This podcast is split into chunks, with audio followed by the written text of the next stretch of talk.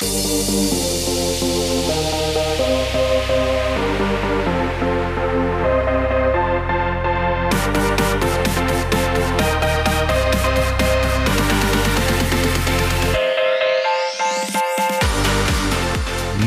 Marke, Mikrofon.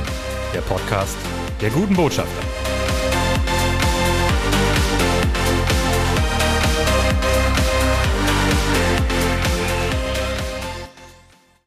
Herzlich willkommen zu einer neuen Ausgabe von Mark Marke Mikrofon, dem Podcast der guten Botschafter. Schön, dass ihr, schön, dass Sie wieder eingeschaltet haben. Mein Name ist Sebastian Plingen und ich freue mich heute erneut Erik Wilde hier bei mir im Podcast begrüßen zu dürfen, den Abteilungsleiter Positionierung entwickeln. Erik, schön, dass du wieder dabei bist. Ja, hello again. Howard Gardner ist auch dabei. Sehr schön. Ähm, ich freue mich aber ganz besonders, Erik. Für dich ist ja das zweite Mal, jemanden heute zum ersten Mal hier begrüßen zu dürfen. Helena Sauer, du bist aus dem Team von Erik und du bist eine unserer Juniorberaterinnen. Helena, schön, dass du dabei bist. Herzlich willkommen in unserem Podcast. Hallo, ja, ich bin Helena, freue mich heute dabei zu sein und genau, ich bin seit eineinhalb Jahren Teil der guten Botschafter und im Team Positionierung entwickeln.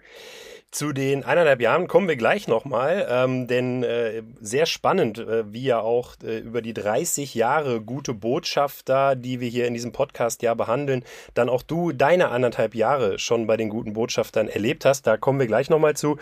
Liebe Zuhörerinnen, liebe Zuhörer, falls sich das hier etwas blechern anhört und vielleicht auch ab und zu mal eine kurze Pause zwischen Frage und Antwort entsteht, dann ähm, seht uns das nach, denn wie zu den besten Lockdowns Zeiten nehmen wir heute von drei verschiedenen ähm, äh, Orten auf, denn wir haben heute eine komplette Remote-Aufnahme. Wir sind leider nicht in unserem normalen Aufnahmestudio, sondern müssen das Ganze leider remote machen, ähm, Corona-bedingt, krankheitsbedingt. Ähm, aber das hat zu den besten Lockdown-Zeiten funktioniert.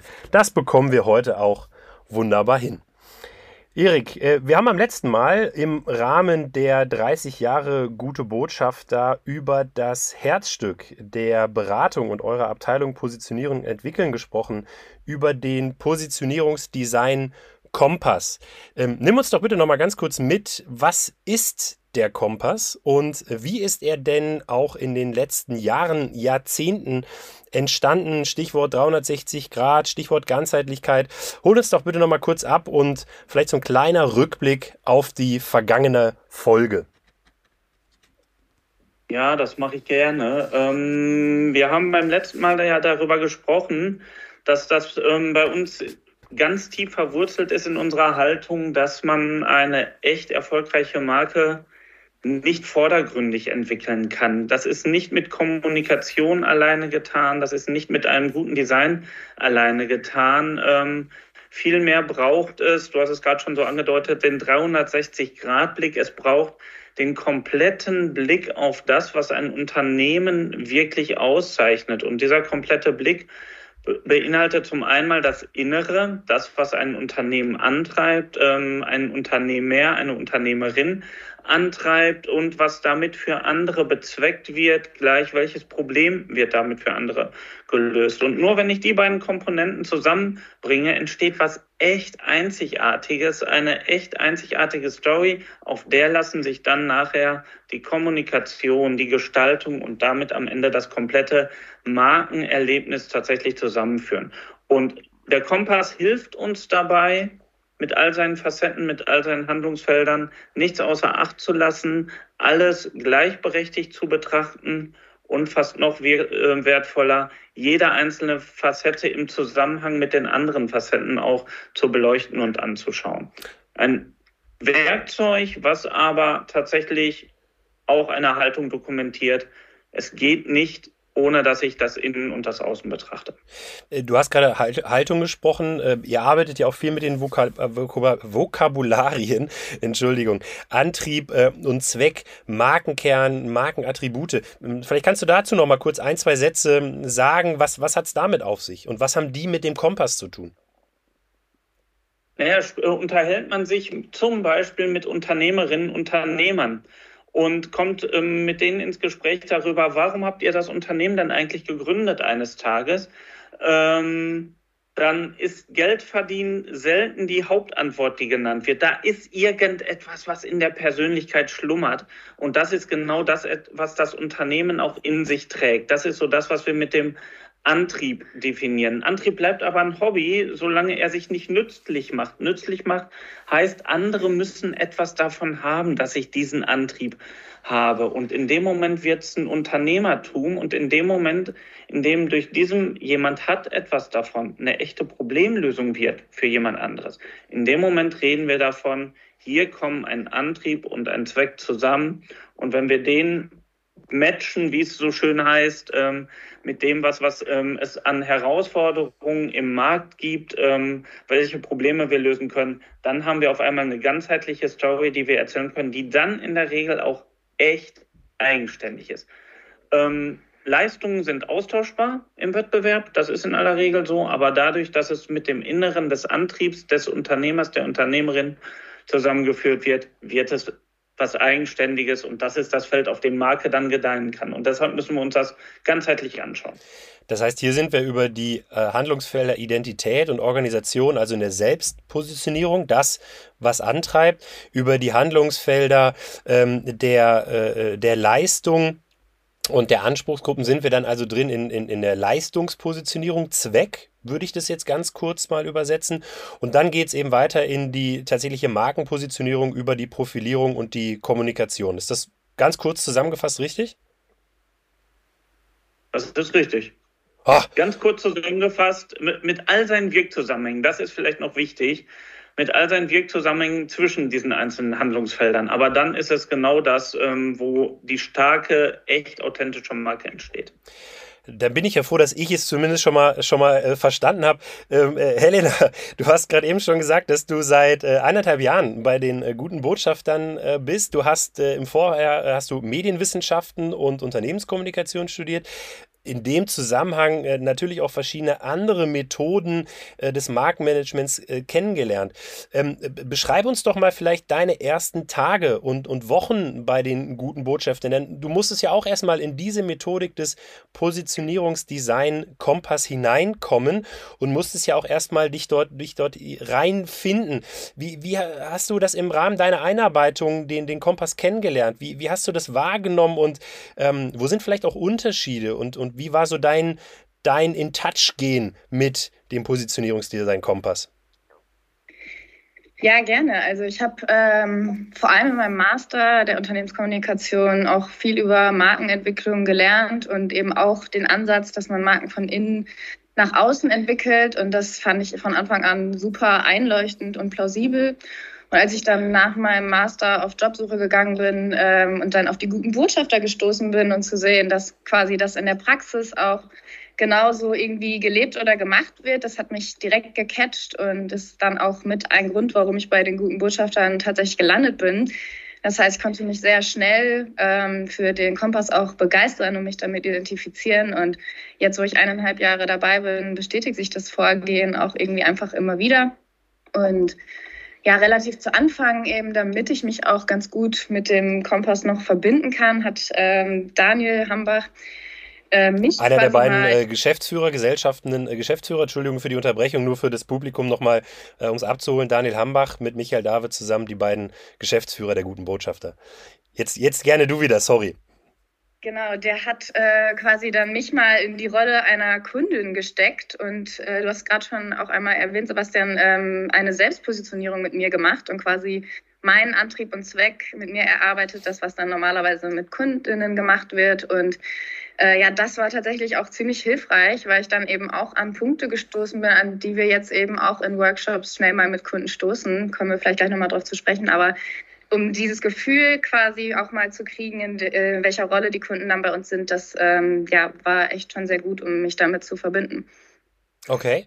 Und, und wie, wie war das so, wenn du sagst, okay, du hast auch im, im Studium andere Methoden kennengelernt, du hast viel zum Thema Marke, Markenentwicklung kennengelernt, dann jetzt so die, die, die, die Handlungsfelder des Kompass und die Ergebnisse, die ja dabei rauskommen, Markenkern, Markenattribute, äh, gab es da für dich signifikante Unterschiede? Ist da, ist da für dich eine Besonderheit, wo du sagst, ja, das, das zeichnet den Positionierungsdesign Kompass der guten Botschafter aus? Äh, ja, es ist halt einfach, ähm, einfach sehr logisch und plausibel, auf das einfach aufzubauen, was im Inneren sowieso schon da ist, was einem vielleicht noch nicht so ganz bewusst ist, aber das eben quasi einfach nur freizulegen. Und der rote Faden, der eben durch dieses Vorgehen entsteht, ähm, ja, ist einfach sehr plausibel. Und man hat eben mit diesem Kompass durch die verschiedenen Handlungsfelder einfach auch ein Grundgerüst, auf das man jetzt immer wieder zurückgreifen kann und das äh, gerade auch jetzt für mich als ähm, ja, Anfängerin oder noch neu im Berufsleben. Äh, ich würde dich nicht als Anfängerin bezeichnen, nein. Ja, also, als ich Anfängerin war, dann im letzten Jahr, gibt es einem ja auch sehr viel Sicherheit irgendwie, äh, auf die, die man immer wieder zurückgreifen kann. Okay. Und trotzdem eben ist es auch sehr viel Spielraum auch, ähm, dynamisch und individuell auch auf unterschiedliche Kundensegmente einzugehen. Okay, okay. Dann, eine, eine Ergänzung, Entschuldigung, wenn ja, ich da so reingehe. Gerne. Ähm, was, was mir gut gefällt, ist ähm, das Thema plausibel. Dass es plausibel ist. Ähm, wenn man so im, in Marken, Marketingmodellen, Kommunikationsmodellen unterwegs ist, dann, dann ähm, begegnen einem ja auch sehr schnell solche, ich nenne es mal branchenspezifische Vokabeln. Markenkern, Markenattribute, Werte, Positionierungsstatement, ein Claim, unser Unternehmensname etc. pp.